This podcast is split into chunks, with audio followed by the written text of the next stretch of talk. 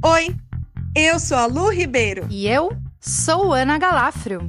Seja bem-vinda ao Desmame o lugar onde a gente pode ser quem a gente quiser. Porque afinal, existe vida apesar da maternidade e a gente pode provar.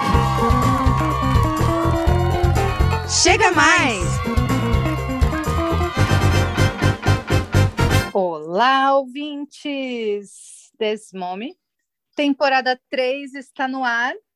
Você que gosta do nosso conteúdo, apoie nosso trabalho.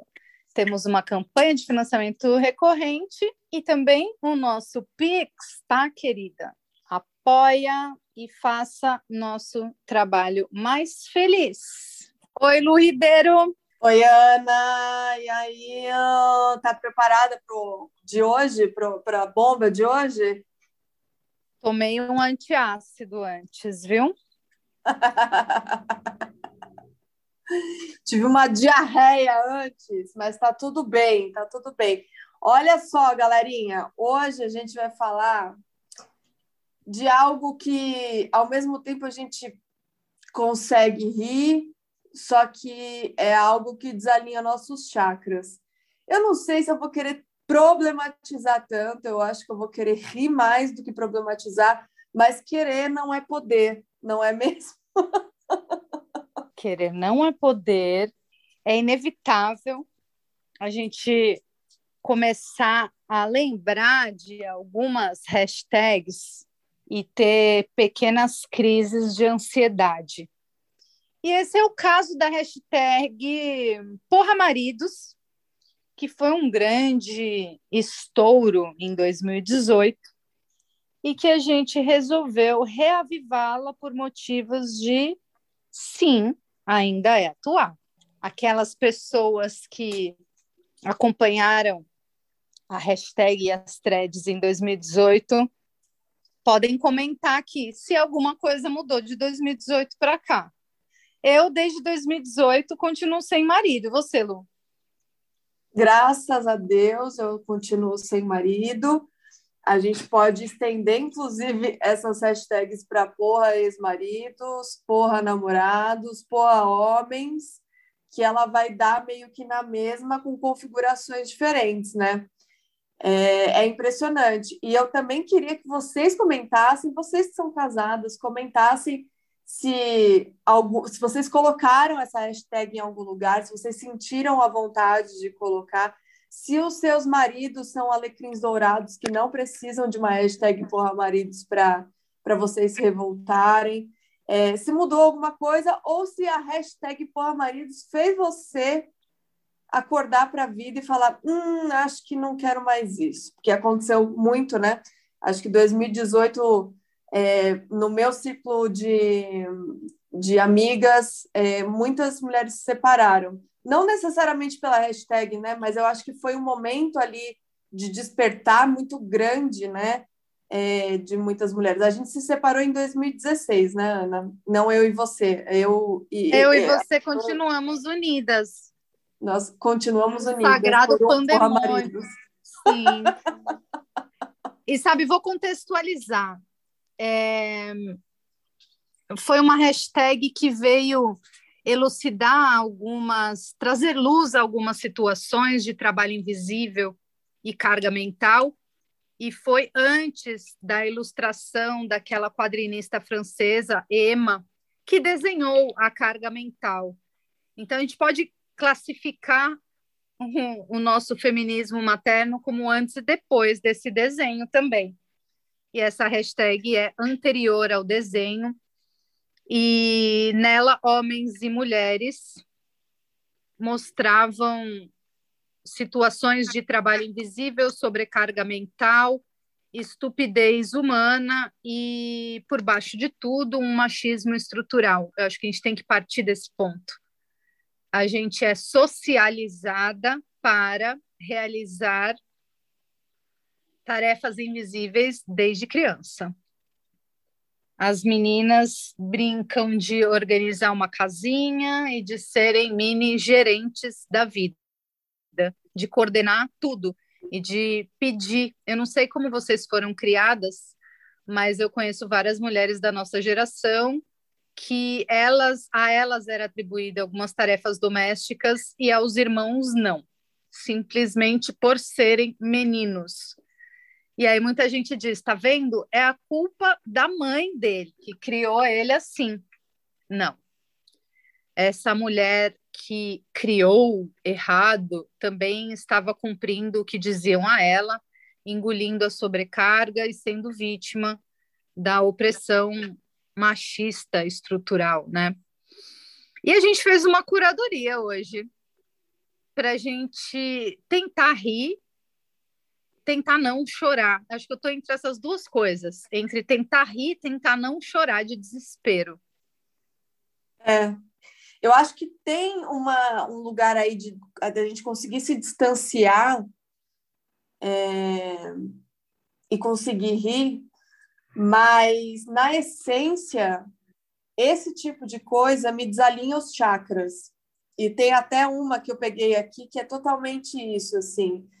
É, você precisa meditar para poder não é para poder não surtar com esse tipo de coisa. Então assim é muito é muito sério também, né? Você ter que fazer coisas para poder lidar com essas situações, ter que ter que é, como que chama paliativo, né? Quase assim um, um cuidado paliativo, porque não tem é um fazer. cuidado pro, profilático que você faz profilático antes. isso profilático é. exatamente então... Pois é. E aí, que horas que a mulher vai meditar? Porque se ela está no trabalho, ela está pensando no trabalho da casa. Se ela está no trabalho da casa, ela está pensando no que ela deixou de fazer no trabalho. Então, isso é um esmagamento também é, psicológico que muitas mulheres relatam que se sentem num bloqueio criativo, sem espaço para autocuidado, sem espaço para projetos novos. E porque é difícil sair dessa roda do hamster, né? Da carga Exatamente. mental. Exatamente. Então, eu acho que a gente já pode começar com a nossa curadoria. Hashtag curadoria desmome. Vamos lá. Esse veio de um médico. Mano do céu, eu fico de cara com um homem que vem na consulta e não sabe o que está tomando de remédio, porque quem dá é a esposa ou a filha ou a mãe. O cara tem 40 anos, nenhum distúrbio cognitivo, nenhuma restrição de locomoção, mas não sabe a porra dos remédios. Toma vergonha nessa cara, seu marmanjo. Nesse caso, não é um marido, mas talvez ele seja marido de alguém. Então, é, passa por esse lugar de que o autocuidado está prejudicado porque o cara não consegue se responsabilizar nem para saber qual é o remédio que ele está tomando para o seu tratamento. Eu já passei e algumas mulheres que eu conheço já, né, desde que o mundo é mundo aí, desse jeito que tá, as mulheres passaram que é, ah, marca o médico para mim, ah, eu não sei qual que é a especialidade, vê para mim e tal. Se existe um pé de equidade aí, tá tudo certo você ir lá e, e, e ajudar, né? Se tem uma carga ali a mais e, a, e você tá ali de boa de repente, mas isso não existe, isso não, não existe, né? É, vamos colocar aí numa situação nossa de putz, estamos com dois bebês em casa, o cara tá trabalhando fora e não, você não tá trabalhando, você tá dentro de casa e então você faz essa, essa, essa esse trabalho para mim, né? Mais uma coisa, mano, que loucura, né? É, eu tenho um outro também que eu me identifico, é, que é assim. Acabei de ouvir do meu ex-marido. Isso, ó, 13 de 8 de 2021, a pessoa reavivou a hashtag Porra Maridos. Foi agora. Hum. Acabei de ouvir do meu ex-marido que não passo de uma mulher chata e amargurada. O mesmo homem que há cinco anos atrás dizia: que mulher especial, que divertida, quanta inteligência emocional.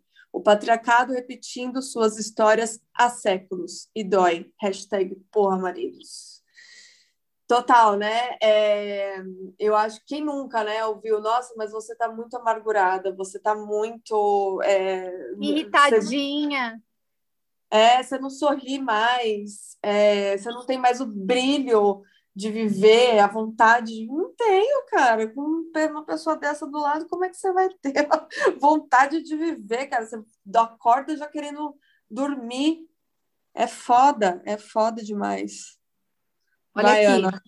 Essa daqui eu cheguei a fazer um post em 2014 com algo sobre isso. Ó.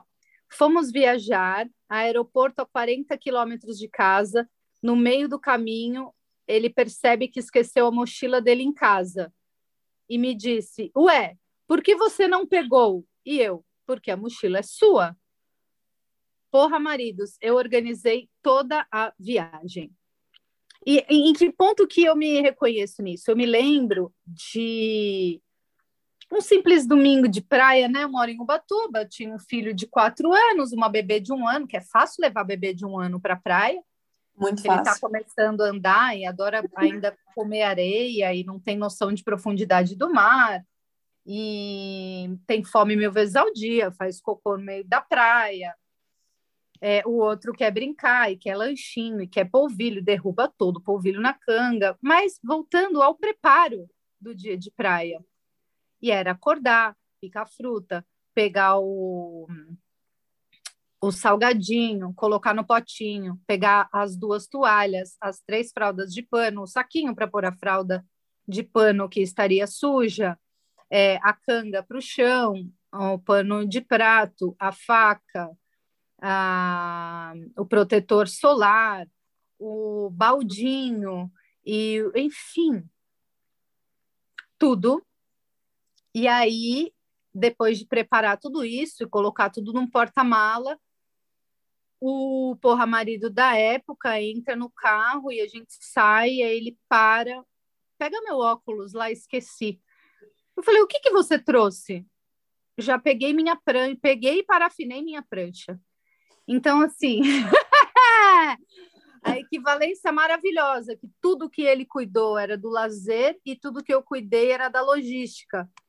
E isso, para deixar claro, é, é o momento que você tem que passar por chata de estar estragando o rolê de domingo da família que está indo se divertir. Quem está indo se divertir, né? Porque é, às vezes você chega mais cansado de um rolê desse. E, e ele chega lá até altas ondas e vai para o mar e eu ficava naquele rolê e era a parte mais esgotante dos domingos, era ter que fazer tudo isso sozinha. Nossa, mas você não quer um domingo de lazer com seus filhos, brincando com seus filhos de boa na praia, que mais você quer, sabe? Todo mundo quer isso, quer ter um domingo de lazer na praia. E para mim era um domingo de muita funça, eu voltava quebrada, com dor nas costas, uma no sling, o outro na beira da praia, pulando onda, e enfim, é pesado. Nossa, sim. E esse lance, né, de, de lazer, de, por exemplo, você vai para uma, uma festa, e aí você está numa festa e você tem um, um bebê que, que mama ainda. E aí é sempre aquela coisa de fazer a, a pose ali, né, de pai. Então, enquanto o bebê não está mamando, de vez em quando pega o bebê no colo, vai brincar com a galera e tal, não sei o quê. De repente larga e vai tomar uma cerveja, enquanto você fica correndo atrás da criança na, na, na festa, sozinha e sem poder conversar com ninguém, porque aí você começa a conversar, aquela criança vira um tsunami em cima de você, e é, é sufocante, né? É sufocante. Eu lembro dessas situações e eu falava, mano, eu, era por isso que eu não queria ir, né? Porque não era porque eu não queria me divertir, é porque ficava só comigo a parte chata. E ainda fica, né? A parte chata continua, né? E a mulher vai recebendo esse rótulo de general, né? É ela que tem que dar as broncas, é ela que tem que mostrar o que não foi feito, é ela que tem que organizar e gerenciar tudo, né? tem esse conceito cristão também de que a mulher edifica a casa. Então, se não dá certo, é, ela é responsabilizada também. Ela que falhou, porque ela tinha que ter transformado e botado esse marido na linha. É, aquela é, são aquelas tirinhas, né, de, de antigamente da da etiqueta da, da esposa perfeita, né? Então você tem que estar tá cheirosa, com a comida pronta, sorrindo, receptiva para escutar o dia desse homem, enquanto você não tem conteúdo nenhum para trazer, porque você só faz coisas para esse homem, né? É, e aí você estende aí para os filhos, né? Depois que, que, que vem os filhos. É, vou ler mais uma aqui. Um dia chegamos do trabalho juntos, aí disse: Vou fazer uma janta para nós dois. Aí ele responde: Já estava na hora de você cozinhar, né? Aí eu, linda e plena, respondi: Pois agora, se quiser, vai, co vai comer. Não, se... pois agora, se quiser comer, vá jantar na sua mãe. Não sou sua empregada. Agora ele é esse. Quem nunca, né, passou por isso? E é muito louco, né? Porque assim, ah, é... por mais que você não tenha nunca é, feito comida na sua, na, na, sua vida, né? Cozinhado, aprendido a cozinhar, a partir do momento que, que casa, é, tá ali meio que pressuposto que você vai, você cozinha, ou você vai aprender a cozinhar. Eu lembro que eu não cozinhava praticamente nada.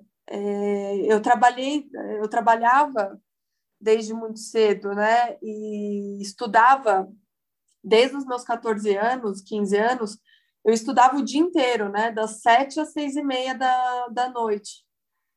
Então, eu ficava muito pouco em casa. Então, eu levava marmita e quem fazia era minha mãe.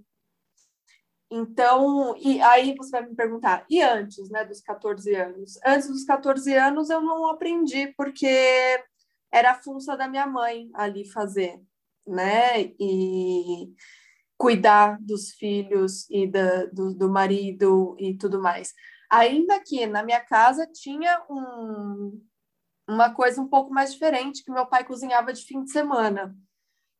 Depois de um, alguns anos, né, ele aprendeu a cozinhar e cozinhava de fim de semana.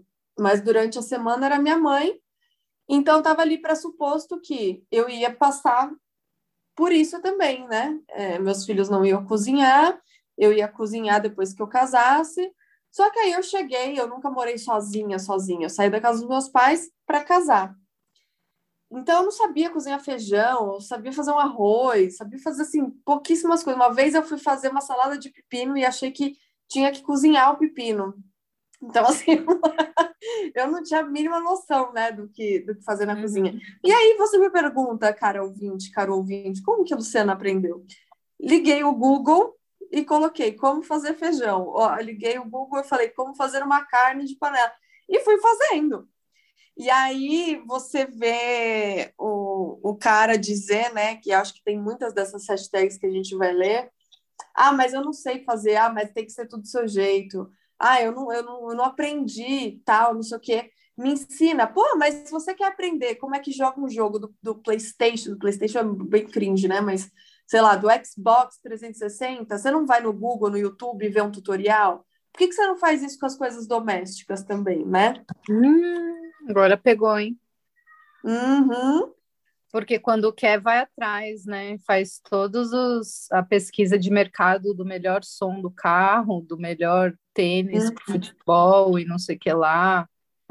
É, eu sou uma pessoa péssima na cozinha, péssima nos afazeres domésticos. E essa sempre foi uma dificuldade muito grande para mim. Tem uma aqui que diz: a roupa do neném sujou toda de molho de tomate.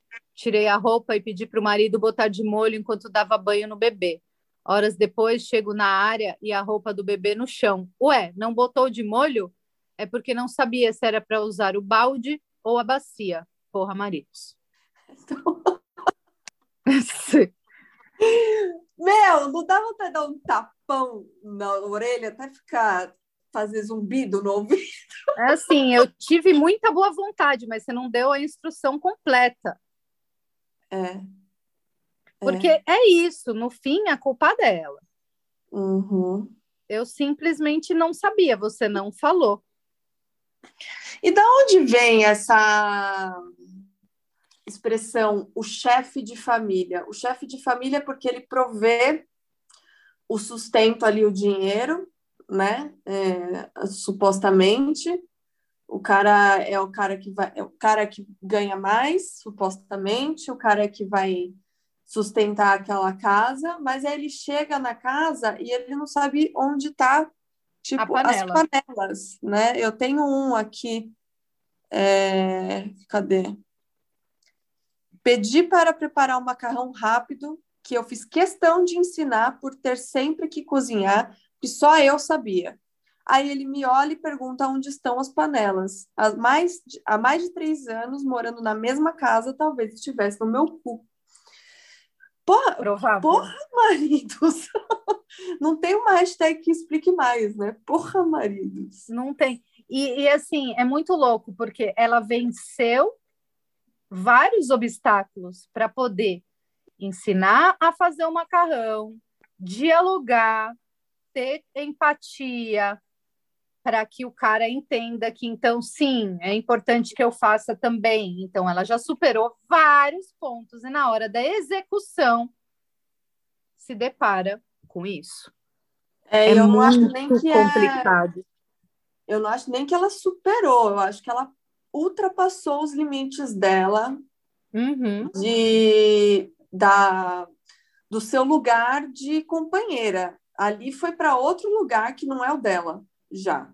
A partir do momento que ela tem que ensinar uma coisa dessa para poder se livrar um pouco da carga e ainda assim nunca vai chegar.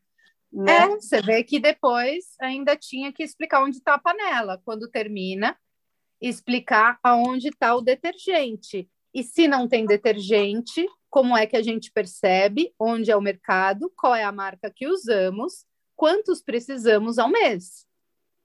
Então, assim, é um iceberg profundo de carga mental, né?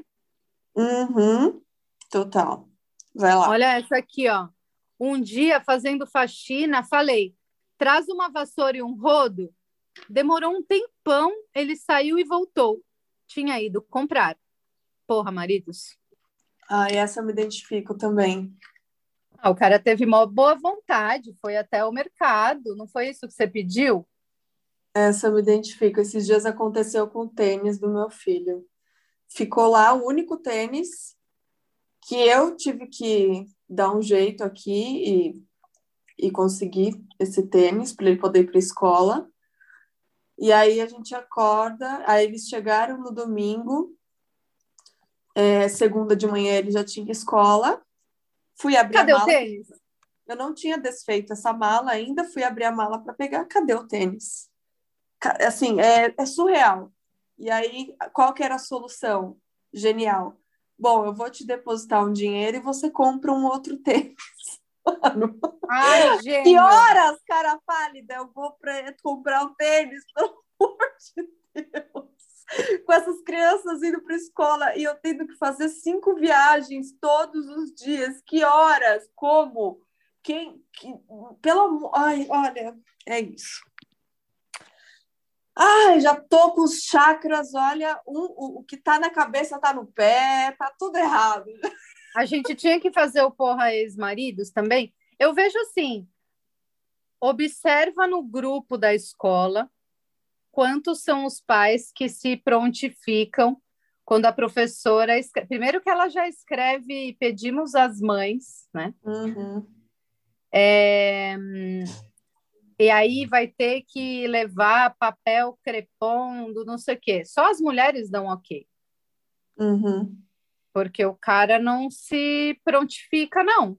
Eu estava tendo aula essa semana da enfermagem sobre vacinação. E a professora falando, então é importante instruir as mães, porque quando você chega, você solicita a mãe que segure assim, assim. E daí você tem que avisar no cartãozinho para a mãe que é não sei o que lá. Daí eu coloquei no chat, professora, podemos substituir mães por cuidadores ou adultos responsáveis? Aí ela deu uma bufada e falou: é porque a gente sabe que são as mães. Tá, mas a gente tem que transformar isso e tentar mudar isso dentro do ensino, por exemplo. E ela falou: ai, tá bom, a mãe ou a avó. Porque é isso, sabe? Quem leva para vacinar é a mãe ou a avó.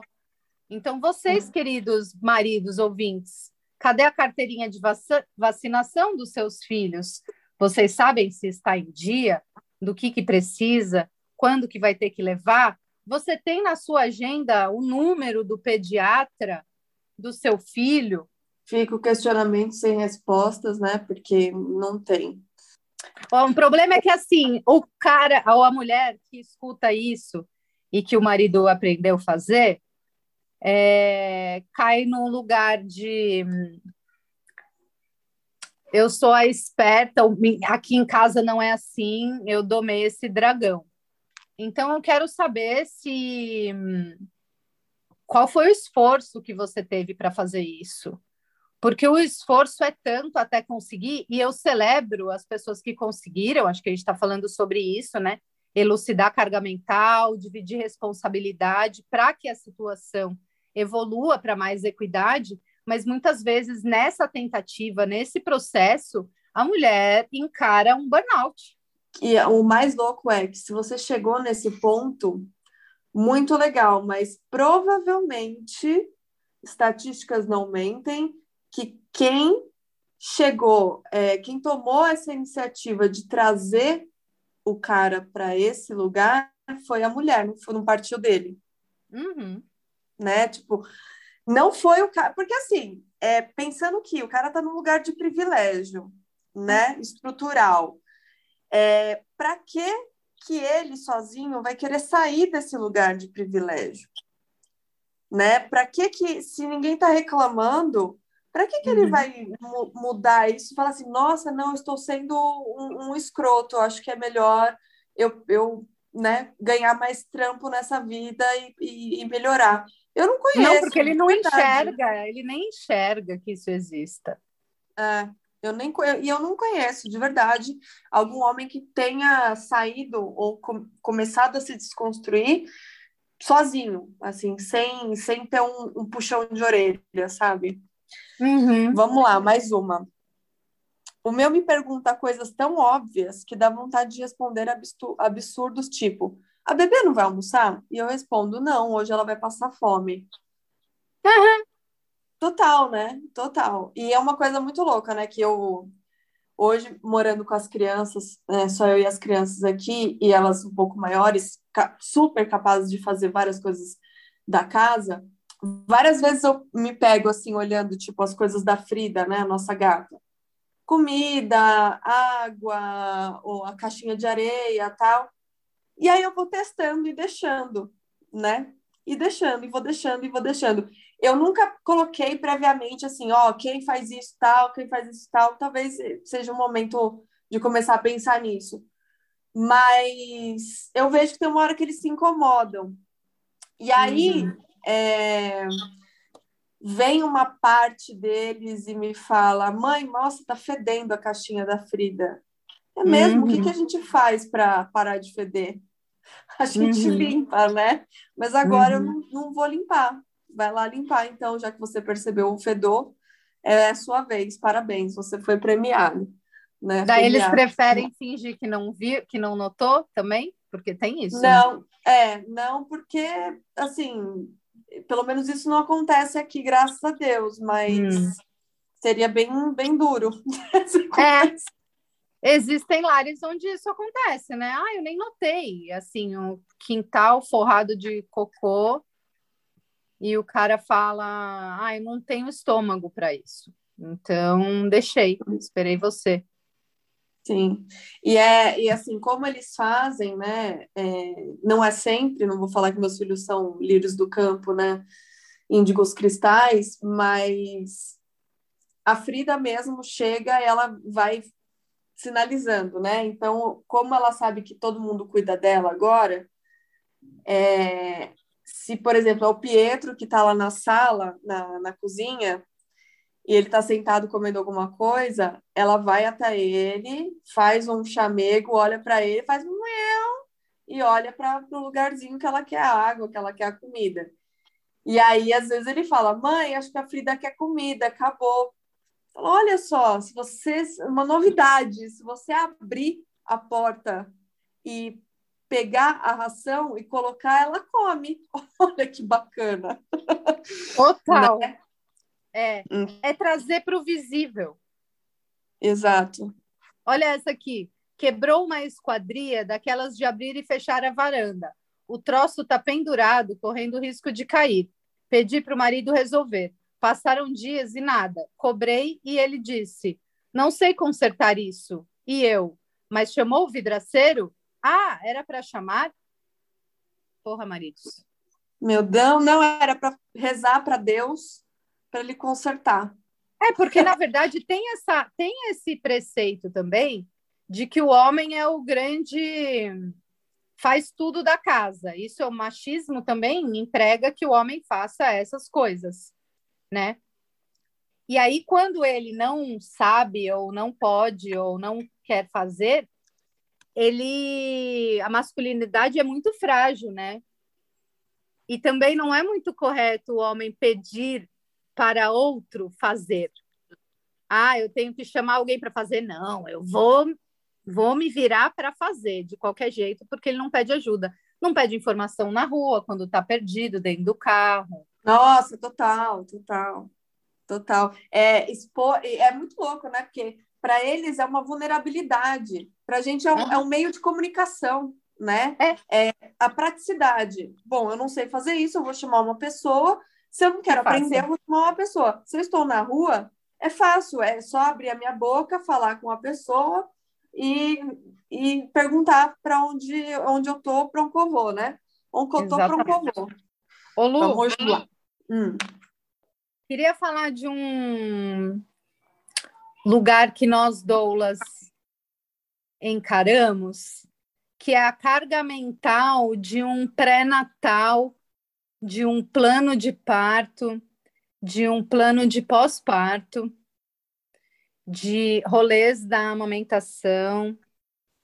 É um período tão difícil de escolhas, e aí tem aquilo, né? A escolha da mulher, o parto é da mulher, então ela precisa exercitar sua autonomia, mas é um momento difícil de fazer sozinha. Ah, mas vocês não pregam empoderamento? Agora está dizendo então que ela é frágil, precisa do homem? Não, gente, mas se existe um pai é, dessa criança, ele pode também ter responsabilidades. Pesquisar sobre pré-natal, parto, pós-parto, aleitamento. É, quantos são os pais que te procuram como doula para hum, entender melhor o seu trabalho? São poucos. São Nossa, raros. Acho que só os meus amigos mesmo, que quando a companheira engravida, ai, Ana, né, eu vejo você falar, agora fulana tá grávida. Bom, legal. Porque daí já era alguém do meu círculo. Mas desconhecidos é muito, muito raro. E mesmo eu faço questão que o companheiro participe de pelo menos uma consulta de pré-natal, e tem vários que vão em todas, mas a iniciativa é das mulheres. E eu vejo o Xande falar no podcast Café com Cuscuz que a terapia de casal é da mesma maneira, que 15 a cada 10 mulheres que têm iniciativa de fazer uma terapia de casal. É... Porra, maridos! Porra, maridos, eu vou, eu vou falar uma coisa assim, é, um, é, é um lugar muito difícil, né, para gente, é, enquanto mulheres que abriram os olhos para essa carga mental, que são mães e são doulas, porque a gente identifica muito rápido, né? É, ah, é. É, é um radar assim muito forte. Só que ao mesmo tempo, é, eu, eu venho falando há muito há algum tempo, né, que eu tenho me sentido mais esperançosa com, com alguns homens, né? Porque eu também tenho atendido é, casais onde os homens me procuraram sem me conhecer. Ah. E eu fiquei, eu fico muito feliz, assim, porque foi uma leva de 2021 que isso aconteceu com muito mais força. Eu posso te dizer que 50% dos casais que eu estou atendendo hoje na gestação foram homens que me procuraram. É pra... mesmo, amiga? Tô surpresa Sim. de saber. Que demais. Sim, e, e, e assim, de trazer alguns até de trazer a mulher e dizer para ela, assim, na, na, nos nossos atendimentos, né? É, de cara, você consegue, lógico que você consegue, olha como você é poderosa, olha com o que, que você faz e tal, não sei o quê. E, meu, que maravilhoso, sabe? Então, é, é, isso tem refletido muito na minha vida também, assim, na minha esperança, porque eu tenho visto esses caras muito receptivos. E uma coisa também que eu mudei de uns anos para cá, e que no começo foi mais difícil e hoje eu tenho sentido um pouco mais de facilidade, é de marcar uma, um atendimento para falar sobre o pós-parto ainda na gestação. Eu sempre fiz isso, mas a receptividade disso era muito menor. É, porque eu deixo livre, eu não vou, eu não obrigo ninguém a fazer nenhum atendimento de, na, na gestação, muito menos o de pós-parto. E agora, quando eu estou trazendo, inclusive os caras falam, putz, tá, então eu quero que você traga dicas do que, é, é, de, de como não deixá-la sobrecarregada e tal. E esses dados que eu vou trazendo, né, nem só de energia gasta da amamentação, mas qual é o papel do cara ali, é, tem mudado muito, muito, muito a minha percepção. E eu fico feliz, assim, porque, inclusive, esses últimos casais que tiveram bebês, né, que eu fui doula, uma grande parcela tem feito revezamento de madrugada. Então, a mulher tira o leite e aí uma madrugada é um, uma madrugada é outro. E olha só, queridas, que a gente falava sempre que a única coisa que o homem não pode fazer é amamentar. Ele pode sim alimentar o filho e trazer o aconchego, fazendo essa criança dormir no colo e depois colocando no lugar onde ela tem que ficar, ou mesmo no colo deste pai. Por quê? Se a criança, desde, se o bebê, desde os primeiros dias de vida, ele aprende as duas formas de se alimentar e de se aconchegar para dormir e de segurança, ele vai ter, é, é, o bebê vai se acostumar com isso para toda, toda a sua infância, de que não é a mãe. Então, assim, eu vejo, eu fico pensando, caraca, meu, na minha época, era tipo, o primeiro ano eu tô morta, enterrada, né, de, de cansaço, porque não tem como, porque esse bebê que mama no peito não vai conseguir sair desse lugar de mamar no peito e dormir. E aí eu vejo que, depois de estudar, logicamente, né, todo esse lance do, do aleitamento e, e tal, e trazer isso para a prática com as pessoas que eu atendo, e mostrar para eles, e eles fazerem me falar, Luciana, tá dando certo. A gente consegue fazer isso. Mano, é, olha a liberdade chegando aí quando você divide todas, porque aí viram todas as, as questões da maternidade e paternidade todo mundo pode fazer tudo, inclusive alimentar essa criança com leite. Maravilhoso. Estou muito feliz de ouvir seu relato. Eu tenho acompanhado casais interessados também, dispostos, e isso me anima. Eu obrigo, sim, se existe um companheiro, uma consulta, pelo menos, é necessariamente na presença dele. Sim. Tem mais um aqui, ó. Vai lá. Quando vivia em uma união estável, saí da aula e fui até um barzinho com meus ex-colegas do curso. E o pai do meu filho estava com ele em casa. Lá pelas tantas, mandou a seguinte mensagem: Mariana, esqueceu que tem filho? Não posso ficar com ele sozinho aqui, não. Porra, maridos. É que nem você deixar, putz, a gente, né, que é doula, deixava com, com os pais da, das crianças, e aí chegava e estava tudo zoneado, ou todo mundo só comeu porcaria, né? É, porque, ah, eu não sei fazer, eu estou fazendo o melhor que eu posso. Não, o melhor que você pode não é isso, porque o melhor que eu posso é bem melhor que isso. E se a gente está num, num projeto de vida juntos aí, a gente precisa equalizar essa, é, esse melhor que a gente pode, né? Nossa, para mim sempre foi um lugar muito tranquilo. O Rodrigo sempre ficou e ficou bem e fazia melhor do que eu. E sempre era esse o discurso. Foi suave, não sei por que com você você acha tão difícil. Foi tudo bem. Foi tudo tranquilo. E comeram o inhame orgânico lá do, do, dos do Himalaia, do, enfim, que é a minha piada interna. e ficaram ótimos, nem sentiram sua falta. É, ah, comigo... Era um atestado de incompetência na minha testa, mas assim, eu agradecia a, a divisão de responsabilidade. Não é divisão de tarefa, vamos deixar isso claro.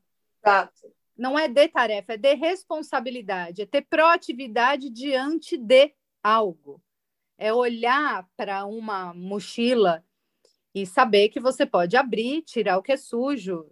Isso meus filhos já estão fazendo. Eles chegam da casa do pai, tiram a roupa que é suja, coloca no cesto de roupa. Tira a roupa que eu já lavei e está no varal, coloca dentro do armário, dobra a própria roupa. Isso está sendo muito massa. Exato, isso que eu ia falar. Porque a gente acaba é, colocando esses caras num lugar infantilizado, que de fato é, mas que infantilizado é esse que a gente também diminui e reduz os nossos filhos, né?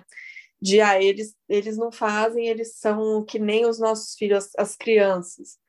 Mas, cara, meus filhos, é, eu tenho batido muito nessa tecla de que não, não é porque é criança que não tem, não participa da casa.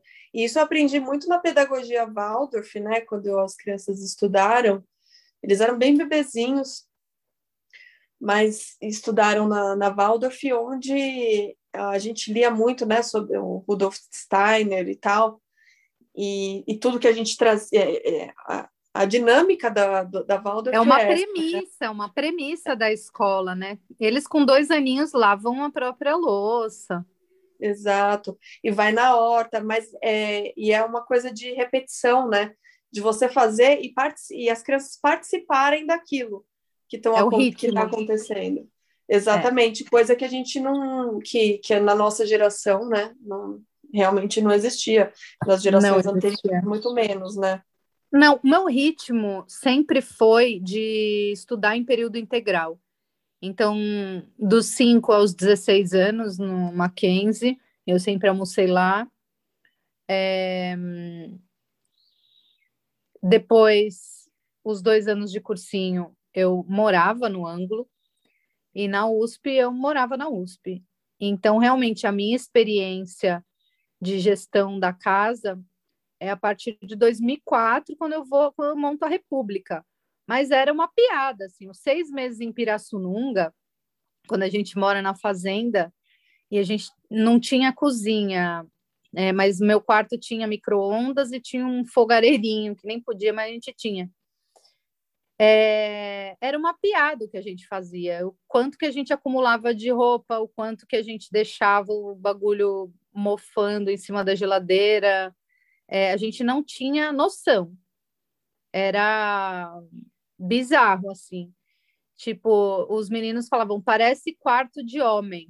Então, olha, olha o lugar, né? Do lugar da onde eu saí. Eu acho que eu tô saindo ainda desse lugar, porque é uma peia para mim. Então, mas é uma peia também porque ele é mal dividido, né? É... Ele não é dividido. É, é, exato, ele não é dividido. Ele não é dividido. E assim, o período que eu tenho para fazer essas coisas é muito pequeno. É... Eu tenho uma, um movimento de trabalho virtual que é muito intenso. E agora, fazendo faculdade, as minhas manhãs estão tomadas pela faculdade, as minhas tardes pelo atendimento, algumas alguns atendimentos no horário da noite também. E na minha semana sem filhos, eu levo ainda aproveito para fazer outros trabalhos e outras visitas presenciais e correio e logística. Então é é complicado fazer tudo isso sozinha e é complicado fazer tudo isso dividindo com alguém também, porque exige acordo e diálogo, né? Total. Agora eu tenho uma aqui, a gente estava falando de coisas que a gente não se surpreende, essa aqui eu realmente me surpreendi. Eu fiquei pasma com essa aqui que eu vou ler agora. Que é: Vim aqui só para dizer que Armando foi registrar a Mia no cartório e registrou como Nina. e agora a gente tem duas filhas, Nina. É isso aí, pessoal. O quê? Mano. Essa, essa, olha. Esse ganhou o troféu, cara. Essa desalinha meus chakras. Assim, mas num, num nível. Eu não sei o que falar dessa. Não tenho o que falar. Eu acho que tem uma coisa para falar que é o quanto a gente sabe de histórias de duas gerações atrás, da mulher queria um nome e o cara vai registrar e põe outro total. É. E as avós chamam por um nome e o avô por outro nome, que registrou, enfim, registrou errado. É. Exato. Olha essa aqui. E a mulherada antifeminismo no Porra Maridos falando: comigo não é assim, porque eu soube escolher. Abram alas que chegaram as entendidonas que enxergam na testa a etiqueta invisível de folgados. É, essa... entra, entra na competição feminina, né? O meu é maravilhoso. É, eu acho que a gente até chegou a falar disso no episódio de competição feminina, e eu cheguei a ouvir isso de uma mulher, assim, super maravilhosa, super amiga, e que me bateu, assim, azedo e bateu feio, que foi... É, eu tinha me separado e ela estava se separando, é, e ela falou, eu falei assim, é, não, aqui é foda e tal, não sei o que, tá, tá difícil demais, blá, blá, blá, blá. Aí ela falou assim, é, mas tem uma coisa que, que eu fiz bem, foi, foi escolher o meu ex-marido. Então, assim... Ai, parabéns! Parabéns! Ficou uma merdinha. Eu não sei, assim, porque... E, eu não posso nem falar que a gente não tava na testa, porque a grande maioria tava. Só que a gente vem de um padrão é, tão violento que aquilo é normal. É, é, aquele comportamento é aceitável, porque se eu pego há anos atrás, no, desde de, de começos de relações, aquilo já estava exposto, já estava posto para mim, já estava colocado que era daquele jeito, só que para mim também estava posto que era normal eu tinha que uhum. aceitar aquilo, né? É, e que era uma oportunidade da minha vida e que era isso aí, porque se você não fizer isso agora, se você não aceitar isso agora, você vai ser a pessoa tia solteirona e o grande pânico das mulheres desde a infância é amargar um período sozinha, então ela tem que se dar como vitoriosa quando ela tem um companheiro. Estar sozinha é terrível. Muitas mulheres que não se separam simplesmente porque não quer ficar sozinha e ter esse rótulo de fracassada, né? É, total. Total. Vamos lá, mais uma. Fiz toda a limpeza e organização da casa, troquei a areia dos gatos, lavei e sequei roupa, fiz o jantar, aí pedi para ele lavar a louça e escuto. Por que a louça está 100% atribuída a mim? Porra, marido. Porra, marido! Porque, assim, você quer o quê? Que eu lave meio copo, você lava o resto? Qual que é? Não, e esse é um diálogo que eu tenho travado com o meu filho de 11 anos, porque na semana que ele está aqui, ele alimenta e cuida dos gatos e a Corina alimenta e cuida do Jax, que é o cachorro. E aí, quando ele sai do quarto, o gatinho já tá miau, miau, roçando na perna dele. Ele, ai, esse gato, por que sempre eu? Por que sempre eu? Por que sempre eu? E aí eu cheguei a expor outras tarefas, falar, você quer trocar por alguma dessas daqui? Sim! É, Não! pois é, né? Pois é. Ó, eu tenho uma aqui é, é de um homem dizendo: Porra, maridos, quem leva o carro para o mecânico e para trocar o óleo? Quem liga para a empresa de internet quando o sinal cai? Quem troca a resistência do chuveiro e calibra pneu?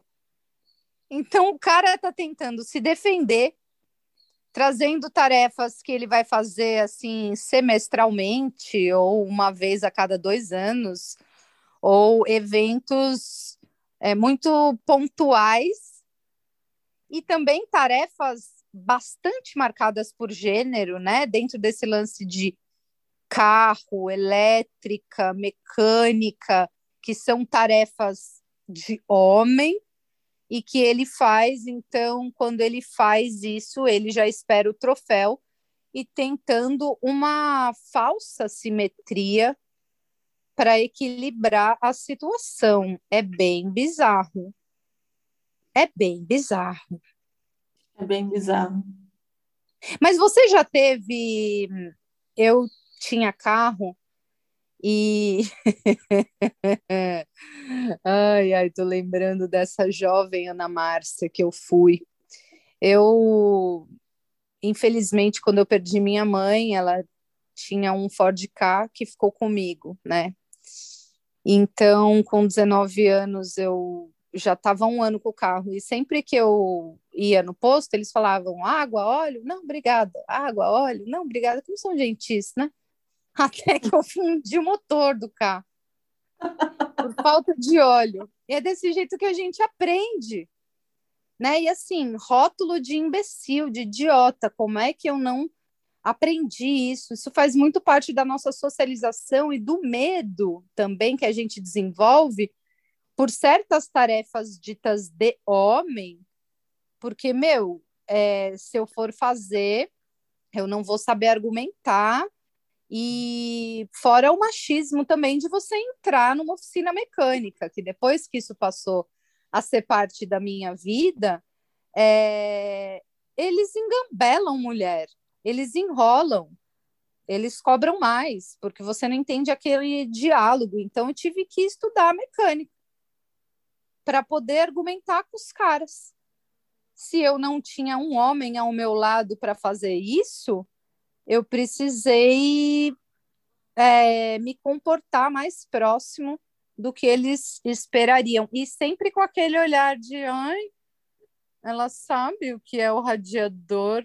Quando a gente se aproxima dessa, dessas tarefas ditas masculinas, é, parece tão um, uma afronta, né? De, é, é, é, muito engraçado, porque eu acho que já, não sei se já aconteceu com você, mas você trazer alguma algum dado que você tenha conhecimento que são ditos masculinos, o contraponto que eles trazem sempre, quer dizer, pelo menos antes, né? Era, mas vem cá, você sabe o que é impedimento? Ai, nossa, quando você fala que gosta de futebol, mas qual era a escalação do São Paulo em 91? Exato. é, é impressionante, né? Ficou como se fosse né, o futebol e o impedimento, porque eu acho que teve muitas piadas é, dentro disso, né? Da gente não entender o que, que era um impedimento, e que, de fato, um monte de cara também não entende o que é impedimento. Às vezes nem o juiz que está lá entende o que é impedimento, se foi impedimento ou não. Mas é, te diminuir num, num, lugar que provavelmente você não sabe. Então, se você não sabe isso, você está brincando de ser homem, né? De, de produzir tarefas masculinas. Então, eu vou dizer que no momento do passe o jogador não pode estar à frente do último zagueiro. E para isso temos o tira-teima. É tira-teima que chama ainda? Agora é o VAR. VAR. ó, eu tenho uma aqui, ó. É, o meu não fazia nada, porque foi criado assim. Depois que casamos, ele entendeu a diferença de esposa para mãe. Hoje as tarefas são divididas e ele faz a parte dele sem reclamar nada mais que obrigação, porém muita gente acha demais ele me ajudar, entre aspas, porra, maridos. Olha só o tamanho do mérito que recebe um cara que participa das tarefas domésticas. E eu não vejo as mulheres recebendo mérito nenhum. Muito pelo contrário, né? O que acontece é que, por exemplo, você que não sabe cozinhar, ah. você vai receber críticas. Mas o Nossa, cara não sabe cozinhar, é porque ele foi criado assim, síndrome de Gabriela, né? uhum. né? E aí eu tenho uma aqui que é o nome do, do Twitter é Fúria e Tradição. já, já esperem o pior, galerinha. Você precisa escolher bem a sua esposa para não casar com uma que tenha tantos problemas emocionais que saia usando a hashtag Porra Maridos para vomitar problemas conjugais na rede. Mulheres frustradas e doentes emocionalmente, que expõem a própria vida como lacração. E aí eu preciso falar que a gente, se a gente está frustrado e doente, a gente foi colocada nesse lugar. Adoeceram a gente e frustraram a gente, né? E não é, existe um sujeito aí, né, que faz é, esse, esse trabalhinho sujo. E o grande pânico desse homem é ser exposto. Uhum. O grande pânico dos porra-maridos é que as mulheres discutam isso em rede social. É, eu recebo bastante mulheres em fase de preparação para o projeto Verão Divórcio, né?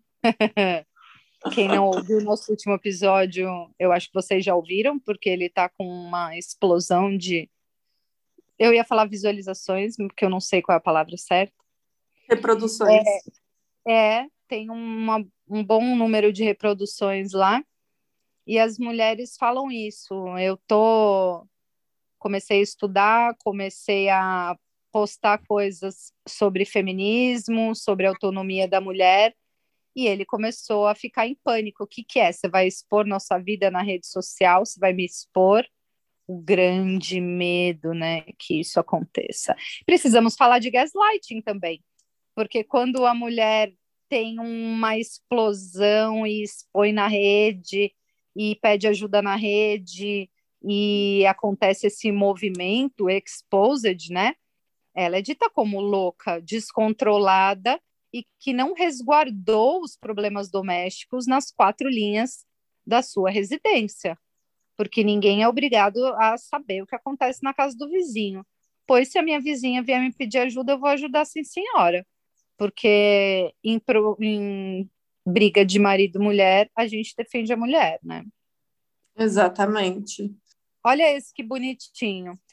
É engraçado, é de um homem. É engraçado ver as minas postando porra maridos, dizendo que os caras não têm iniciativa, que não fazem as coisas. Tem que ficar perguntando tudo. Mas é claro, que marido que nunca ouviu um não é assim que faz, se não for fazer direito, deixa que eu faço. Por que não fez do jeito que ela quer? Ah, tá, né? Ah, tá. Que grande é, desculpa para se manter no lugar e continuar não fazendo. E é, é um momento de muita insistência e é um momento lento quando você conseguiu superar os obstáculos para expor as tarefas a serem feitas, para mostrar onde fica o sabão, onde fica o amaciante, onde fica a panela, onde fica o telefone do pediatra. E quando o cara faz errado, você não pode mostrar que está errado. É. E, e não é assim, ah, fazer do seu jeito, é fazer mal feito mesmo, vamos colocar as palavras certas. Então, para a gente é exigido perfeição, uma perfeição que a gente não. inalcançável, e que a gente fica sempre buscando e se, é, e se frustrando e, e acumulando funções e se sobrecarregando, enquanto o cara vai e coloca as roupas coloridas com as brancas, manchas brancas, e ah, mas eu fiz e você está reclamando agora. Então, é, na maioria das vezes, me parece que é até proposital, assim, eu vou fazer porque ela vai ver que eu sou tão incompetente nessa área, que aí ela vai pedir para eu não fazer, ou escolher as tarefas que ele gosta de fazer. É, ah, eu vou pagar então alguém que faça. É, ou ah, eu vou lavar a louça e você lava o banheiro, porque a louça eu gosto. Mas você perguntou se eu gosto de lavar o banheiro? Exato. Assim, eu vou ter que ir lavar o banheiro porque você, então você pode fazer uma tarefa dita aí prazerosa para você que você vai meditar, que sei lá que você vai fazer com essa água no, no esse sabão no meio de, entre seus dedos. E eu vou ter que lavar merda, né? E aí, beleza, tá certo. Legal, bacana. Maravilhoso. Eu tenho um aqui. Oito horas em trabalho de parto. e quando finalmente fui ter meu filho, meu marido não assistiu porque saiu para tomar suco com um amigo. Yeah, eu tenho uma história dessa. E que para mim, na hora, foi extremamente incômodo, mas, porém, contudo, entretanto, todavia, eu estava imbuída de um pós-parto imediato, né? Da minha primeira filha, que foi assim, né? nasceu, foi lindo, foi incrível, o pai participou, super ativo ali no trabalho de parto, parto, e aí a gente foi para o quarto, a gente mal tinha dormido, quer dizer, eu mal tinha dormido, né? E aí, durante o dia, a, a Sara nasceu às três e quatro da madrugada, e aí durante o dia as pessoas foram vindo, né, para visitar, e aí chegaram os nossos amigos do, do teatro e tal. E aí eu vi que tava um burburinho assim no canto do quarto. E aí, de repente, os amigos, não foi ele que chegou, foi os amigos chegaram e falaram assim: Lu, a gente pode raptar ele um pouquinho só para a gente comemorar, tomar uma cerveja na esquina? Ai. E aí eu vou falar o quê? Não, porque ele é o pai, e aí ele tinha que ficar aqui, porque eu não posso sair daqui, porque ele pode sair daqui, afinal de contas, né? Eu tô internada, mas ele também tá, ué.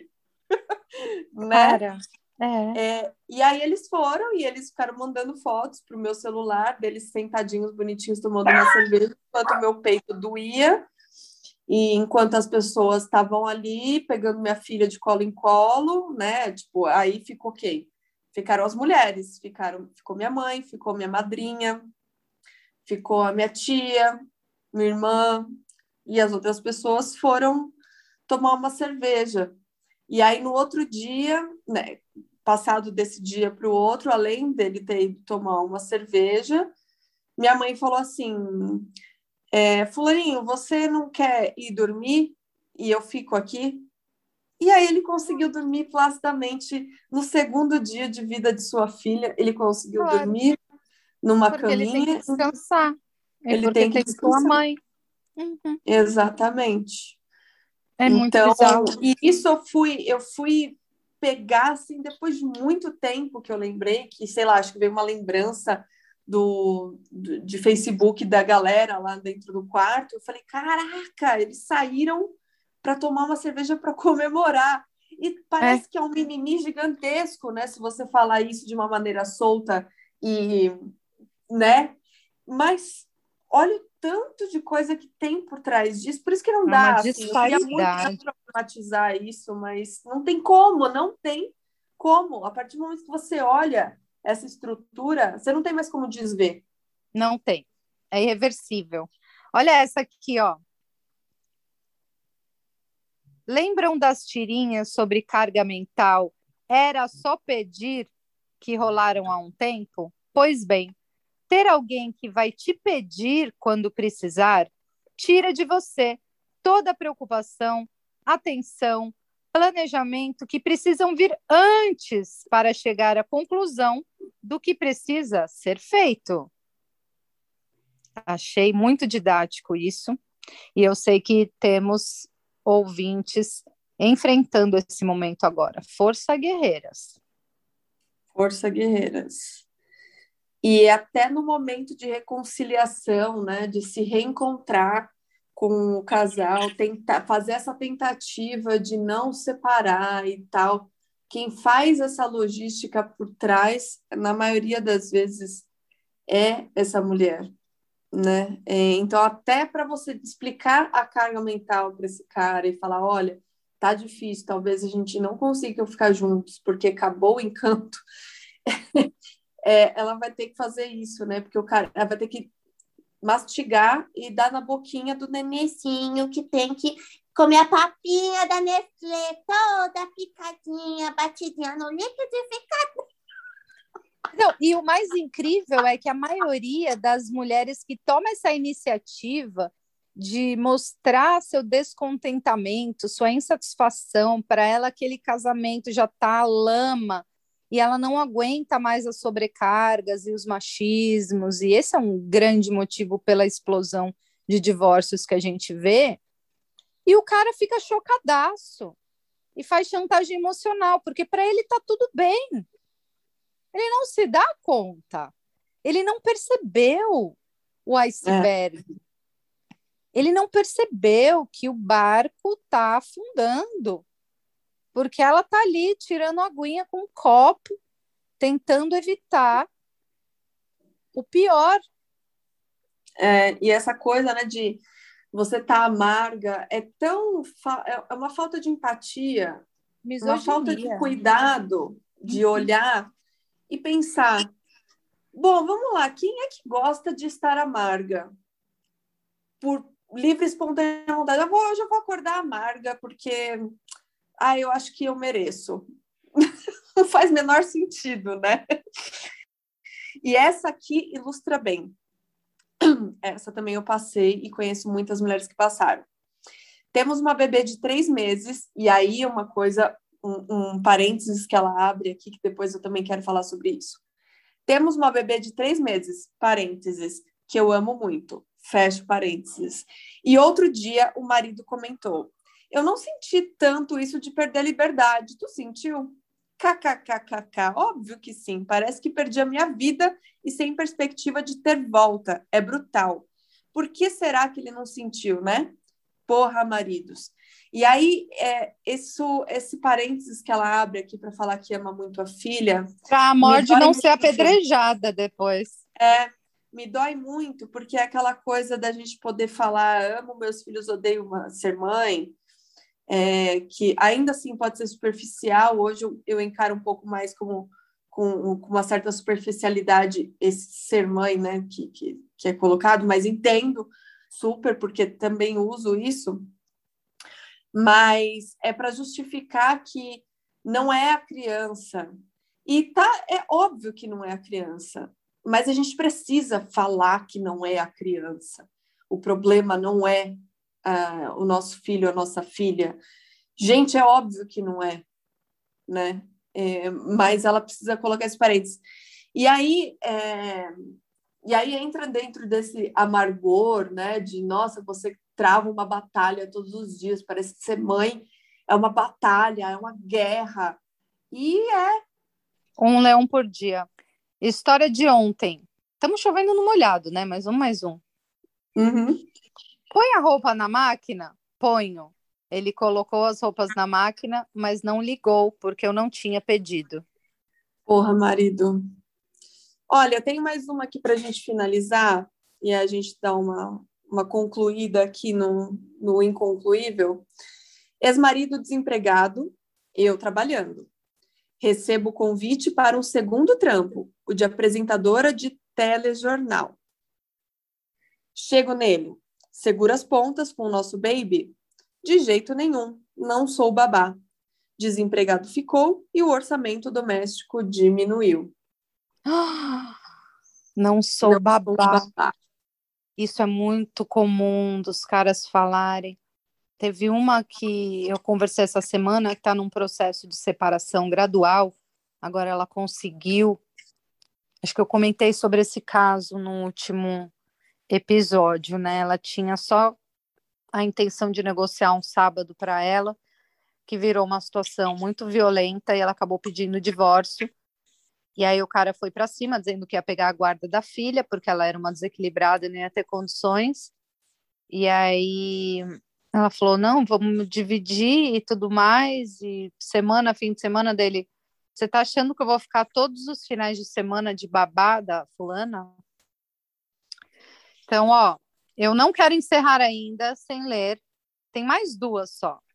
Vamos lá. Olha que interessante. Eu, já cansada de cuidar de tudo na casa sozinha, comunico que a partir daquele dia eu ficaria com a feira e ele com o supermercado. E o querido solta: faz a lista que eu vou. Faz a lista, porra, maridos. Faz a lista que eu vou. Ouvi tanto isso por anos. Por Olha, anos tem uma aqui que é parecido com o teu. Meu ex-marido, quando meu segundo filho nasceu, me deixou lá sendo costurada e foi comer pizza com o pessoal do parto. O bebê veio mamar e ele nem viu. É um clássico. É, né? é uma conexão que não, não faz muito, muita diferença na vida, só que não. É, e aí, acho que essa aqui me, me contempla Ah, demais. É que a gente não consegue parar nunca, né? Mas essa eu juro que vai ser a última que eu vou falar. Não, não, eu tenho mais uma, que vai ser a última. Vai. Tá. Uma senhora branca perguntando à minha tia indiana sobre os casamentos arranjados. Ela: Como você pode se casar com um homem antes de conhecê-lo? Minha tia: Como você pode se casar com um homem depois de conhecê-lo? Uau, gente, que maravilhoso seria conhecer profundamente alguém antes de assumir qualquer compromisso, né? Eu É. acho que aos 40 esse é um benefício da minha vida. É, conhecer primeiro, trocar muita ideia, ver como a pessoa atravessa os desafios, ver como a pessoa lida com as suas sobrecargas e como ela se desconstrói. Ai, acho que eu tô apaixonada. Ó, deixa eu ler mais uma, vai. É que eu acho Olha, que assim, a gente ah. tem uma, uma, uma vivência, né? Quanto mais a gente vive, mais a gente tem vivências. e, e aí é, é isso, a gente acaba não deixando ultrapassar alguns momentos, porque a gente já viveu algumas coisas e ali a gente não quer mais pisar, né? Naquele terreno. Então fica um pouco mais é, complexo, mas um pouco mais simples de dizer não. Aham. É, eu insisto, bato nessa tecla que essa chegada de sabedoria perto dos 42 anos é uma grande oportunidade de fazer boas escolhas. E aí, Lu, a mulher decide separar, né? Daí vem essa essa hashtag aqui, esse tweet. Quando minha mãe brigava com o marido dela e ele resolvia ir embora, ela que tinha que arrumar a mala dele para ele sair. Porra, Mano do céu! Cara, esse episódio de fazer mala para viagem é um rolê, hein? Porque é. É. uma coisa que marmanjo. Realmente a mulher faz a mala dela e dos filhos e do boy. E do boy. E assim, até para sair. Vai levar a camiseta boa, que é a de sair, que ela que comprou. É, e é assim, né? Ah, você passou aquela minha blusa ali? Ah, porque eu queria usar ela e tal. Você já lavou ela? Ela já tá seca? Ah, eu não vi. Ah, não, tá lá nas suas coisas já. Se você pudesse abrir as coisas. Mas assim, é tão. Bom, a hashtag Porra Maridos, ela ilustra muito bem a nossa essa carga mental. E como sei que tem alguns homens que ouvem a gente, eu quero que vocês botem a mão na consciência aí, e não só na consciência, mas nas suas lembranças.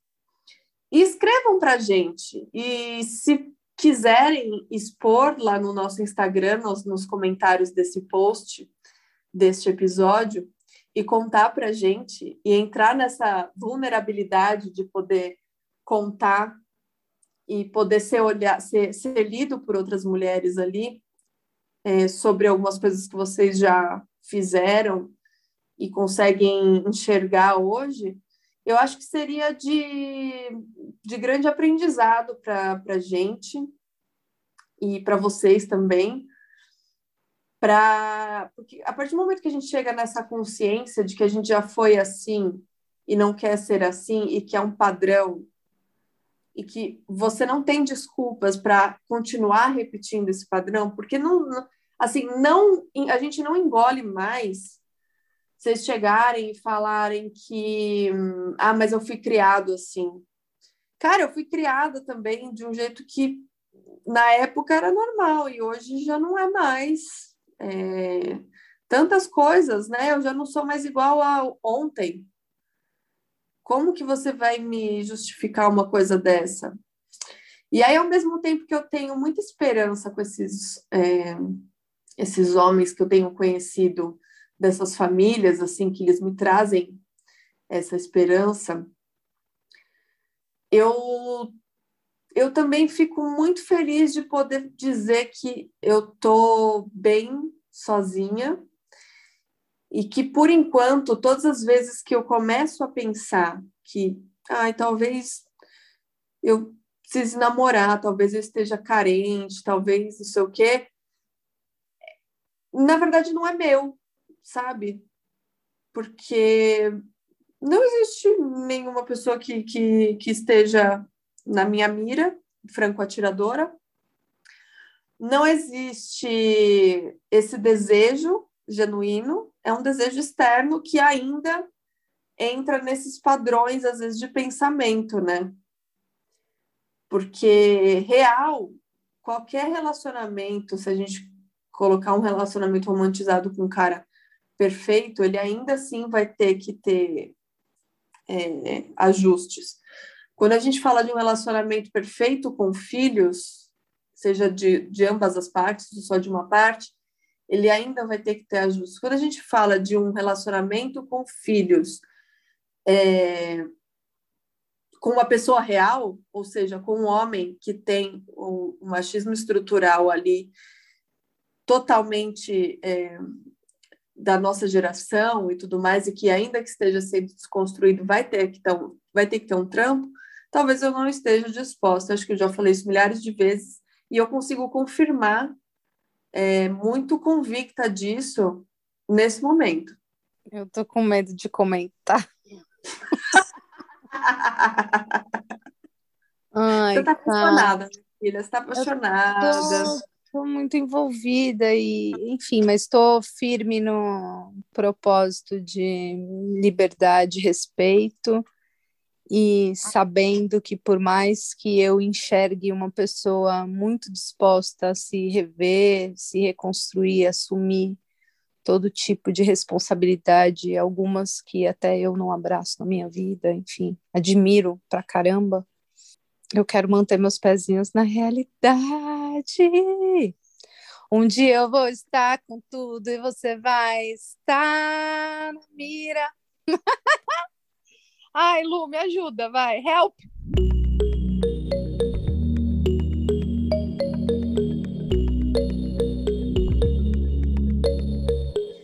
Eu vou te ajudar agora chamando os nossos quadros. Obrigada.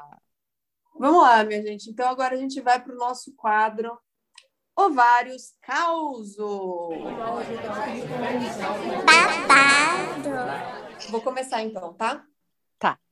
Vou contar de um que eu acho que ele estreou a minha jornada na carga mental profissional, né? Dizendo assim. Eu tinha 17 anos e eu tinha acabado de me formar em técnica de design de interiores né? Eu fiz técnico junto com médio e acabei com 17 anos e aí fui procurar trabalho, né? E aí eu comecei a procurar trabalhos no, na, no comércio, né? Em lojas de imóveis e tal, porque é, lojas de imóveis planejados, quem faz os projetos, é, na maioria das vezes, são designers de interiores, né? Os projetistas e tal. A gente trabalhava com com é, gráficos e tal de, da, das marcas, né? E aí consegui uma entrevista de emprego e, e passei e comecei a trabalhar nesse lugar onde o patrão era um cuzão de marca maior, assim. Eu nunca vi uma pessoa, não, já vi várias outras pessoas, mas acho que naquela época ele ilustrou bem o que viria pela frente. E eu acho que fazia, sei lá, dois meses que eu estava trabalhando e eu queria muito trabalhar, eu queria muito mostrar, e ele via que eu queria muito mostrar esse trabalho, então ele me lotava de, de pressão. E como era a comissão, eu acho que a gente tinha um valor lá que a gente ganhava fixo, mas não tinha nenhum benefício. Era aquilo e ponto, né? Então não tinha vale transporte, nem vale refeição, é, nem plano de saúde, nem nada. A gente era contratado, mas era aquilo. Então ele colocava muita pressão porque assim, ó, 45 dias você vai ter a sua carteira assinada como experiência e aí depois a gente vê se a gente vai te contratar, né? Então nesses 45 dias eu trabalhei para um caralho e eu como sempre fui essa pessoa de ter é, de comprar a pressão, né, que, que as pessoas colocavam em mim, eu fiquei doente. E aí eu fiquei, comecei a ficar com febre. E aí um belo dia num domingo que eu ia sair com os meus amigos, estava super feliz, né, porque eu trabalhava é, de segunda a segunda e a cada duas semanas eu tinha uma folga de domingo e de segunda. E aí eu no domingo eu ia encontrar os meus amigos. Eu estava namorando, acho que eu estava namorando. E eu tinha 17 anos e fui encontrar e, e acordei para encontrar os meus amigos. Só que eu acordei com é, a parte do pescoço para cima, do ombro, pescoço para cima, completamente paralisada e dura e doendo. E aí eu gritei, porque eu não conseguia sair do lugar e tal, meus pais foram até mim, e eu não conseguia. Aí, enfim, né, tomei um, um analgésico, voltei a dormir, acordei três horas da tarde e estava bem, tinha melhorado. Falei, olha, melhorei, vou sair. Saí. Voltei para casa já com um pouquinho de dor, aí no outro dia começou a doer de novo, aí no outro dia eu fui trabalhar e aí tinha uma uma visita técnica para fazer que eu ia medir a casa da, do cliente e tal, né? É, muito longe, era em Taipas, então, tipo assim, era duas horas de busão, sabe? E duas horas e meia, na verdade. Lá para o Jaraguá, é Taipas é Jaraguá, né? É para lá. E aí eu fui, só que aí na volta eu comecei a arder em febre, meu pescoço duro, duro, duro, duro. Eu liguei para minha mãe, minha mãe foi me buscar no metrô e a gente foi direto para o pronto-socorro. E aí no pronto-socorro ele falou assim: ah, deve ser um torcicolo. Não fez exame nenhum, botou o colar, de, o colar cervical fui para casa, só que aí eu não parei de ter febre, não parei, não parei, não parei, parei. Fui trabalhar no outro dia com colar cervical, é, aquela pressão do caramba, e aí, mesma coisa, fui embora, falei para minha mãe, me busca, porque eu preciso de novo ir para o hospital, porque eu não estou aguentando. Assim, duro, tudo, tudo, tudo duro. A gente foi, o cara, o médico colheu o líquor da espinha, porque aí, né, suspeitou de meningite, Deu nada. Tava ok. Voltei para casa com alguns remédios. No outro dia, mesma coisa, eu quase convulsionando de tanta dor. Voltei, colhei o líquor da espinha de novo, aí deu meningite viral. E aí, dali eu fui internada direto. Nossa, né? amiga do céu. É. Dali eu fui internada direto. E aí eu não recebi nenhuma mensagem de, do, do dono lá da, da loja, recebi mensagem da, da, da minha gerente, né, da loja e tal, mas ele não falou nada. Fiquei internada uma semana. E assim, dopada, né? Tramal na veia, e, exames, exames, exames, exames. Então, eu tirei líquor da espinha umas três, quatro vezes. E aí melhorei, aí todos os índices voltaram, tal, né? Não chegou a ser bacteriana, então não, não passava. É, eu não sei como que funcionou é, essa coisa, mas assim, não, é, ela não era tão grave, né? Então eu comecei a melhorar e aí fui para casa. Aí no outro dia fiquei animada, né? Liguei lá para todo mundo, falei, ah, vou trabalhar. Acordei no outro dia com uma enxaqueca, assim, que eu não conseguia sair do lugar. E era assim, eu deitava ela ficava. Passava, eu levantava, minha cabeça explodia. E assim eu passei 40 dias com dor de cabeça. E eu não incapacitante de não conseguir fazer absolutamente nada. Aí fui, comecei a fazer exames e tal, e não sei o quê, e investigando, investigando, investigando, descobrimos que foi pelo excesso de, de punção da, da, do líquor, né? Da medula. Porque aí ele desestabiliza. O médico me, me contou, né, que era como se fosse uma garrafa de água. Quando você coloca assim, a água estabiliza, né? Vai para todos os, os lugares do corpo. Quando se levanta, aqui fica sem água, ou seja, aqui ficava sem a pressão que tinha que ter. E aí a minha cabeça explodia. E aí tinha que esperar normalizar, porque ele, ele ia se repor, né? Então, assim, eu fiquei 40 dias até começar a melhorar. Ou seja, eu fiquei aí um mês e meio sem poder trabalhar, mais de um mês e meio, acho que dois meses sem poder trabalhar e tal. E ele nunca ligou, nunca falou nada. E aí, é, quando eu finalmente melhorei e falei, agora eu quero voltar a trabalhar, já tinha entrado uma pessoa no meu lugar. Isso, eram várias lojas, né? E aí eu liguei para minha gerente e falei, assim, olha, eu vou tentar uma outra é, uma outra filial para você ir, tudo bem? Não, tudo bem, tal, isso que eu adorava que eu estava, mas está tudo certo, vamos, vamos lá, né? Vamos trabalhar. E aí ela conseguiu uma outra filial.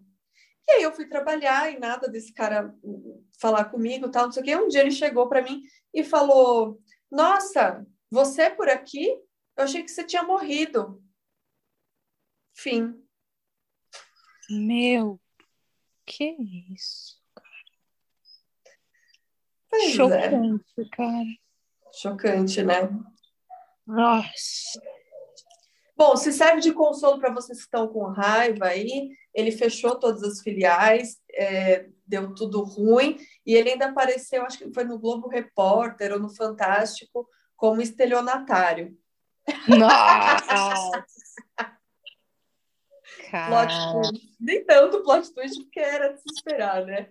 Mas muito louco, né? Como, como se coloca, é, como a gente se coloca nesse lugar profissional. Para mim, é, eu, eu tive várias dessas, na verdade, assim. Vários... Eu vou contando ao longo dos vários causos essas profissões, talvez, essas, esses perrengues profissionais, porque isso, para mim, demonstra muito o quanto a mulher é exigida 20, 30, 40, 50, 60 vezes mais do que um cara num cargo de trabalho importante ou de é, ou qualquer cargo de profissional, né? Eu acho que não é importante, não, né? não tem hierarquia, na verdade, né? Nossa, lembrei de um caso profissional. Mas Conta. assim, não sei se. Ah, enfim, vou contar. É... Que legal, porque foi também no meu período no Pará, então dando sequência aos causos paraenses. A gente tinha um serviço de campo para fazer numa fazenda, e eu não sei se vocês sabem, contextualizando, existe num rebanho a necessidade de identificar quem são as vacas que estão no cio. E como é que a gente faz isso? A vaca que está no cio, ela aceita a monta de outra vaca ou de um touro. A que não está no cio não aceita a monta. Isso é um processo que, que, leva. Monta é outra montar atrás de você. Sabe como eles montam um em cima do outro? Ah, poder... tá. tá. Então, assim, quando tem uma.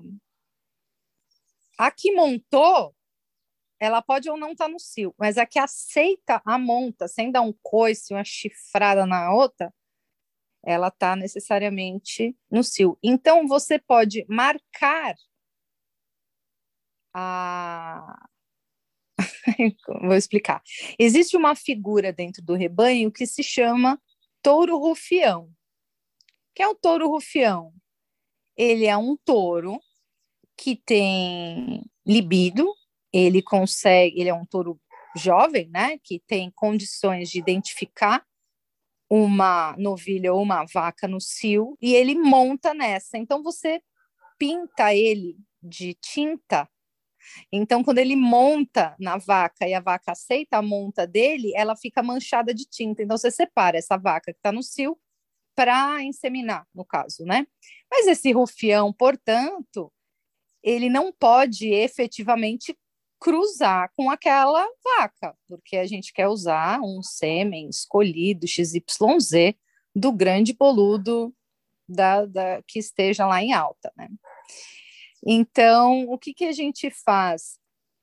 É uma cirurgia, uma das opções é uma cirurgia de desvio lateral de pênis. Então, aquele pênis, aquele longo pênis de, do touro, você faz uma cirurgia, des, desvia ele para o lado. É, gente, crueldade animal, eu sei, tá bom. É, é, triste a carreira de veterinária. Então, Caralho. tem algumas técnicas de cirurgia de desvio lateral de pênis, para você fazer literalmente um pênis torto para que esse touro não copule com a tal. Ele só identifica, o pobrezinho nunca vai ter uma, uma cópula, né? Uh, a gente estava no Pará e tinha dois touros para rufiar, né? Que era para fazer essa cirurgia. E eu tinha aprendido em cirurgia de grandes uma técnica nova de rebater o pênis e fazer uma técnica nova que eu já tinha auxiliado o meu professor fazer. É uma cirurgia longa. E eu falei, ó, oh, vocês conhecem essa técnica assim, assim, nananã, em T, não sei o quê? Não, putz, parece muito legal. Daí catei meu material, é, levei o meu pedi para minha amiga, ela me mandou por e-mail, e aí eu consegui mostrar, não tinha celular assim com imagem, né? Consegui mostrar para eles, eles falaram, então beleza, você vai fazer amanhã. Cara, e eu super empolgada, né, de acocorei ali do lado do Torinho e ali eu fiquei por quatro horas fazendo a cirurgia. Não parei para nem para beber água, para nada. Fiquei quatro horas na cirurgia e nos cuidados daquele touro até fechar, fazer o curativo, medicar, anestesiar, tudo. Fiz tudo. Tinha o um professor junto que só ia né, pegando o material que precisava, mas ele não pôs a mão no bichinho. Da anestesia até o curativo fui eu. E Nikik, né? Nikik eu levantei, eu caí. Porque eu travei um ciático, provavelmente. Deu um mau jeito surreal, porque eu fiquei quatro horas acocorada. Tudo bem Puta. que eu tinha 23 anos. Mas eu levantei, Nick, que eu levantei, eu já caí de lado. Plau! Porque eu do lado do touro, assim, ó. Caidinha. Cara, e aí o desespero, eu no meio do pasto, no meio da fazenda, muito longe de algum lugar. E aí me indicaram um acupunturista no centro da cidade de Castanhal. E eu fui de motinho com um mototáxi, morrendo de dor sentada na moto, até esse acupunturista. Gente, eu lembro do medo do cara, sei lá, fazer o que com aquela agulha, sabe? E me manipular, e eu sozinha, um médico homem, enfim. Passei por tudo aquilo e foi muito, muito poderoso, assim, eu nunca mais deixei a acupuntura sair da minha vida, porque eu me recuperei em dois dias de uma situação grave, assim, porque foi uma lesão que me derrubou, real, né? Em dois dias Não. eu tava de pé. Essa história! Mas ela é, tipo... Eu, eu achei que era uma história simples, mas até explicar o que, que é um rufião, o que, que é uma acho que valeu, vai.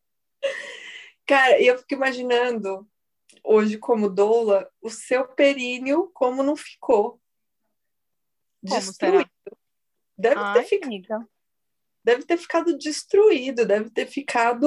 Uh, o colo do útero deve ter baixado. Nossa, deve ter Horrores. caído no colo do útero, cara. Verdade, né? Bom, uhum. ele, fun ele funcionou quando ele precisou funcionar. Agora, meu períneo, enfim, é... depois a gente fala dos períneo. um episódio só para falar de períneo. Um pouco de intimidade demais, né? Muito bom, minha amiga. Temos uma descarga mental para fechar o nosso 23 episódio? Então vamos para o nosso quadro Descarga Mental.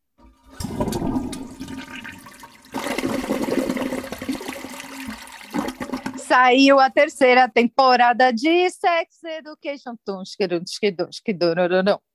Eu recomendo, assistam a 1, a 2, a 3. É muito legal, é uma comédia britânica com diálogos super importantes relacionados a machismo, homofobia, educação sexual. É... Cara, muito legal. Eu comecei a assistir ontem a terceira temporada e pretendo assistir tudinho é, nessa minha semana sem filhos. Ai, muito bom. Eu também tô sem filhos e vou assistir a terceira temporada. Eu assisti a 1 e a 2 e amei de verdade. E é muito legal porque é uma série que você fala, pô, é uma série teen e tal, mas. E, e é, só que é para todo mundo né? É para todo mundo. Os personagens são teens, só uhum. que a temática dele é, é para todo mundo, né? É Mesmo. muito boa, cara, é muito boa. É. Bom, eu vou indicar depois desse nosso episódio. Bom dia, Verônica.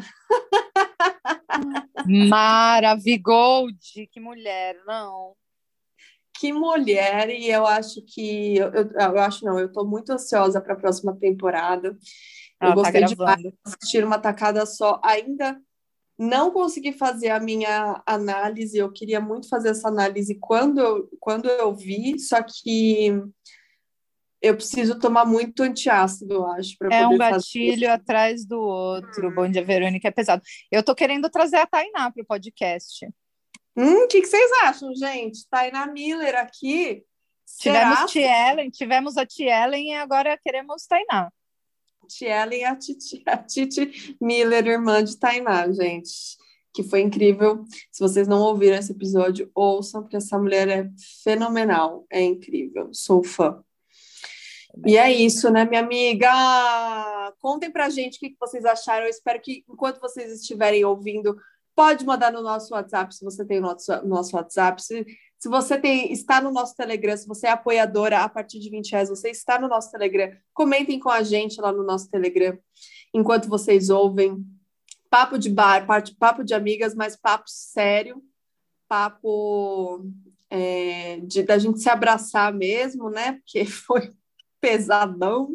Uhum. É, por mais que a gente não queira, né, às vezes, é, e por mais que a gente ria, é, como diz aquela música, rir de tudo é desespero, e rir dessas desgraças também é um desespero. A gente não ri só de alegria, a gente também ri de medo, de pavor, de frustração, né? E sim, e precisamos falar, precisamos continuar falando. Essas situações não pararam, a gente precisa falar, as mulheres falam isso. Obrigada por falar o que a gente não uhum. consegue. Então, se você ainda não tinha conseguido organizar essas ideias, está aqui mais uma ferramenta de força e que seja um abraço coletivo. Se vocês quiserem que a gente analise mais hashtags polêmicas durante essa temporada, fala pra gente qual hashtag você quer que a gente fale. O que, que você acha, Ana? Adoro. Já tô com uma na cabeça. Eu também. Ah! Beijo, assistam, gente! Então, assistam os próximos para ver o que, que a gente escolheu. Beijo! Beijo!